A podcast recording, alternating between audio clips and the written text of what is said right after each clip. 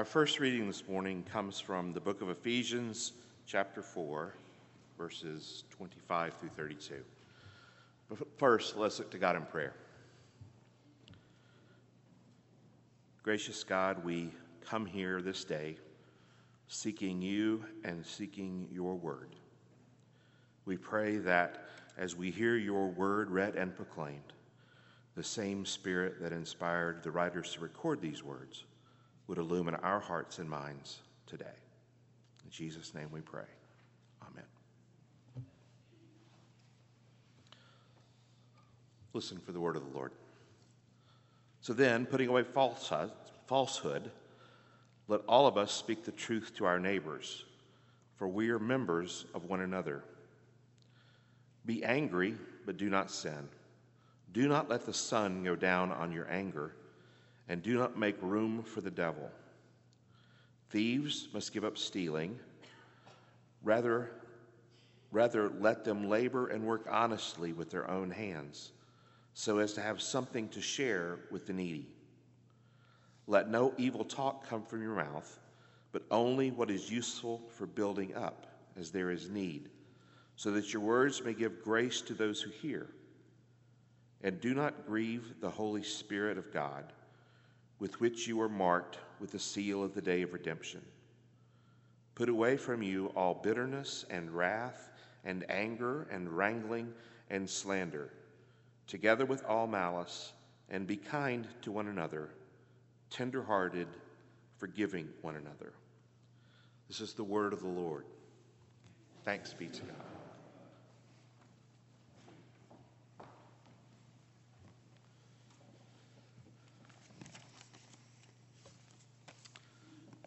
And welcome to all of you.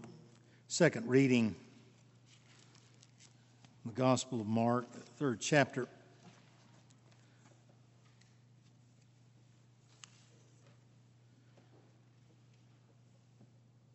Again, Jesus entered the synagogue, and a man was there who had a withered hand. They watched him to see whether he would cure him on the Sabbath, so that they might accuse him.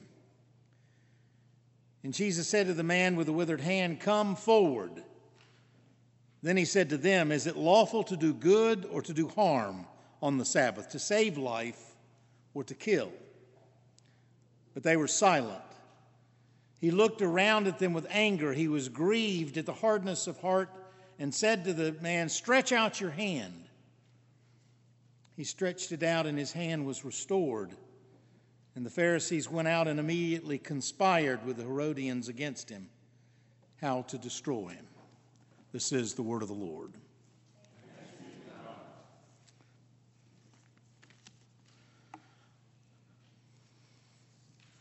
I've got a simple principle.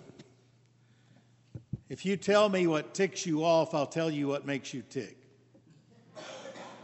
You'll have to think about that. If you tell me what drives you to anger, I'll tell you what's driving your life and what you truly value. This woman came to see me. She was expressing her concern. She felt very depressed. She was edgy. As I listened, I said, "Well, what has made you so angry lately?" And she looked at me aghast. She said, "Angry? I never get angry." She was irritated with me for suggesting that she was not in complete control, so I decided to put it another way. "So, has anything upset you lately?" And she kind of relaxed a little bit. "So, well, yes, but I never get angry." And she glanced down at my desk and she said, "All they do is take and take and take, and all I do is give and give and give, and I have needs too."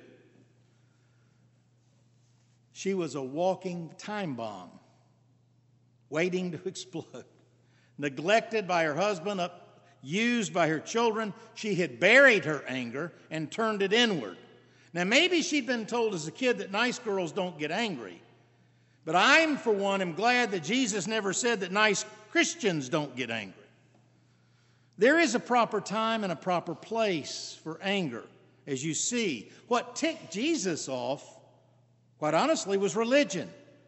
Hard-hearted, self-righteous people who had just enough religion to be dangerous, but not enough to be effective. The Pharisees today, one of many other stories I could quote, use this man with a withered hand who had been helpless most of his life as a prop, as a pawn in their little game. And they turn his healing into a public spectacle, quibbling over the Sabbath. And Jesus says, so which is lawful to do on the Sabbath, good or evil, to save life or to kill. And I picture that sanctuary. It was like church on Easter Sunday. Nobody said a word. Nobody moved an inch. It was packed. People waited on pins and needles. What would Jesus do? Violate the rules or heal this man? The text says he is grieved. And that's putting it in Greek, and that's putting it mildly. He's angry by their insensitivity. And you can almost imagine his anger churning and burning before he even gets to the real point of the story. I picture a glare on his face. Maybe glare is too soft a word to describe it. He stares at them. The thing is, it's not them. We know people like them. We may be people like them. They're too wound up. They're wound up so tight, they're ready to blow. They fly off the handle. With minor irritations, their plans get changed. A car cuts in front of them. Someone doesn't agree with their way of thinking. They're angry, but they get angry for the wrong reasons. Jesus got angry for the right reasons. His anger was righteous and justified. He didn't get mad at wrongs done to him, or we wouldn't be sitting here. He reserved his anger for the wrongs done to others. It was other-centered and driven by love. Face it, much of our anger is self-centered, driven by temper. Now, let me say up front, anger isn't sinful. It's a normal part of life. There are no sinful emotions, but there are sinful uses of emotions. The reason anger scares us is that it leads so easily to rage and people out of control. And we have enough of that. Somebody said people who fly into rage always make bad landings. How many bad landings have you made? When did anger cause you to say or do things you regret? It's hard to keep count, isn't it? Now, many people go the other way. They try to keep a lid on things. They hide, bottle up their anger inside till it comes out the wrong way. That is unhealthy for many reasons, because anger is kind of like acid. It does more damage to the vessel in which it is stored than on the object to which it is poured. It can ruin us. Holding it inside can ruin us. Venting it in the wrong ways toward others can ruin them. So the issue is, how do we manage our anger before it manages us? I saw a cartoon, young boy kneeling at his bed. His parents have sent him to bed early as punishment. He's saying his prayers. The prayer is, God, please take away my temper. And while you're at it, take away my parents' tempers too. May have been my kids. God won't take away our temper, but what God will do is help us to learn how to express anger appropriately without losing our temper. Jesus always, no matter what situation he was in, stayed calm and centered. He sought to fix the problems rather than the blame. Now, you may tell me about the money changers and how he went wild that day. Yes, he drove the money changers out of God's house for turning it into a den of thieves. But it wasn't a tantrum. He had seen them many times before. Imagine how angry he might have become for their desecrating the temple for gain. A man walked with his best friend to a newsstand. You remember when they sold newspapers? There's a newsstand. He stopped every day, same one. This guy was always rude. Friend, as they walked away, said, Why do you keep going back there and have that man treat you that way? And he looked at his friend and said, why should I let him decide how I'm going to react? You can take that one home. Jesus never let others dictate what he would do, how he would react. His anger was always focused on healing what was wrong, not venting emotions and frustrations. Here is a good test to see if you're managing your anger okay. Did you leave a situation better than you found it? I'm afraid to answer that in some cases. Jesus left situations better than he found them. Mismanaged anger can ruin a lot of things. You ever notice that there's only one difference, one letter's difference between danger and anger? That ought to tell you something. Whatever may prompt your anger, there would be a warning God would give you. Beware. Getting angry isn't a sin, but staying angry is.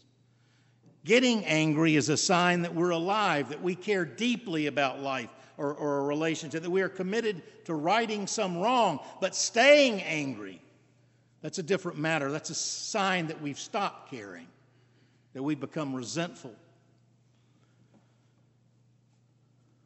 Two survivors of Nazi concentration camps, and they're all just about gone now. Their talk took a serious turn. The one man asked his friend if he had forgiven the Nazis yet. He said, yes, I did that a long time ago. The other guy said, I haven't. I still hate them as much as I did then. And his friend looked at him and said, well, they still have you in their prison. And that's exactly what happens to us. That was Paul's concern, reaching out to the church at Ephesus. We ought to give anger a term limit and a short lifespan. He writes, be angry, but do not let the sun go down on your anger. Get angry. It may be very justified, but get over it. Get beyond it. Don't let the sun go down on it. Lest, Paul says, you give the devil a foothold in your life. Imagine that we might invite evil into our lives by letting bitterness and resentment smolder like a volcano within us, waiting to erupt to spew hate on some unsuspecting person. A man and his wife were having dinner. A friend passed by. They invited him to sit down and join them. They talked a while, the wife continuously complaining about this or that, this or that. She got up to go to the restroom, and the husband said, you'll have to excuse my wife. She's a producer. And the friend said, a producer? What does she produce? And he said, she manufactures her own bitterness. And she's not alone. Now, understand this. God doesn't want us to lose our capacity for anger, but to reserve it for the right causes and reasons. You show me a person who has no anger, and I'll show you a person who has one foot in the grave already, whose conscience is dead. In our society, it is worth remembering that God still has anger and wrath. God hasn't lost his capacity for anger. God is still offended by the sinful things we mortals keep doing. Or do we presume that God winks at adultery?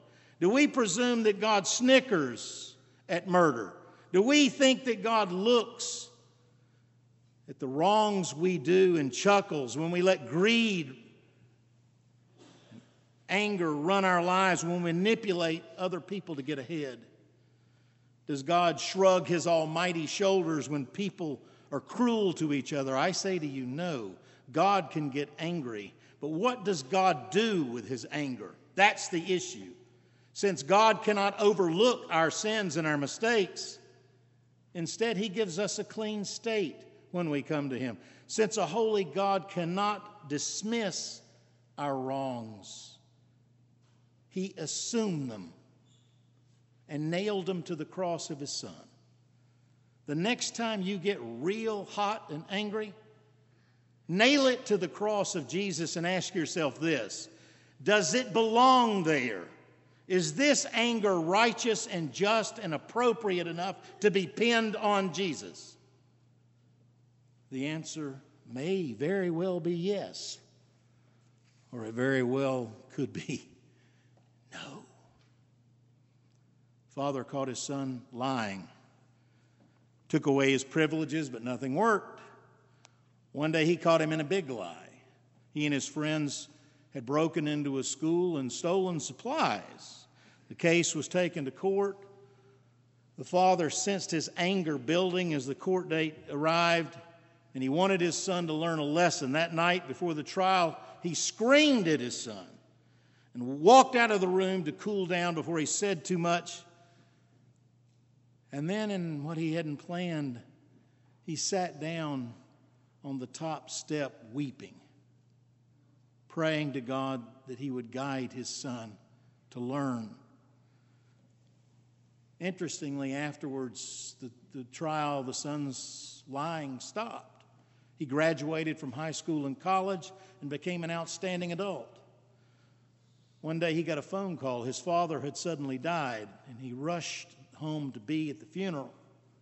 The topic of the son's lying came up in conversation, and he told his mother, what finally got to me wasn't his yelling and his threats. I deserved all of that. But it was hearing him weep outside my door that made me crumble. And imagine what God does with his anger.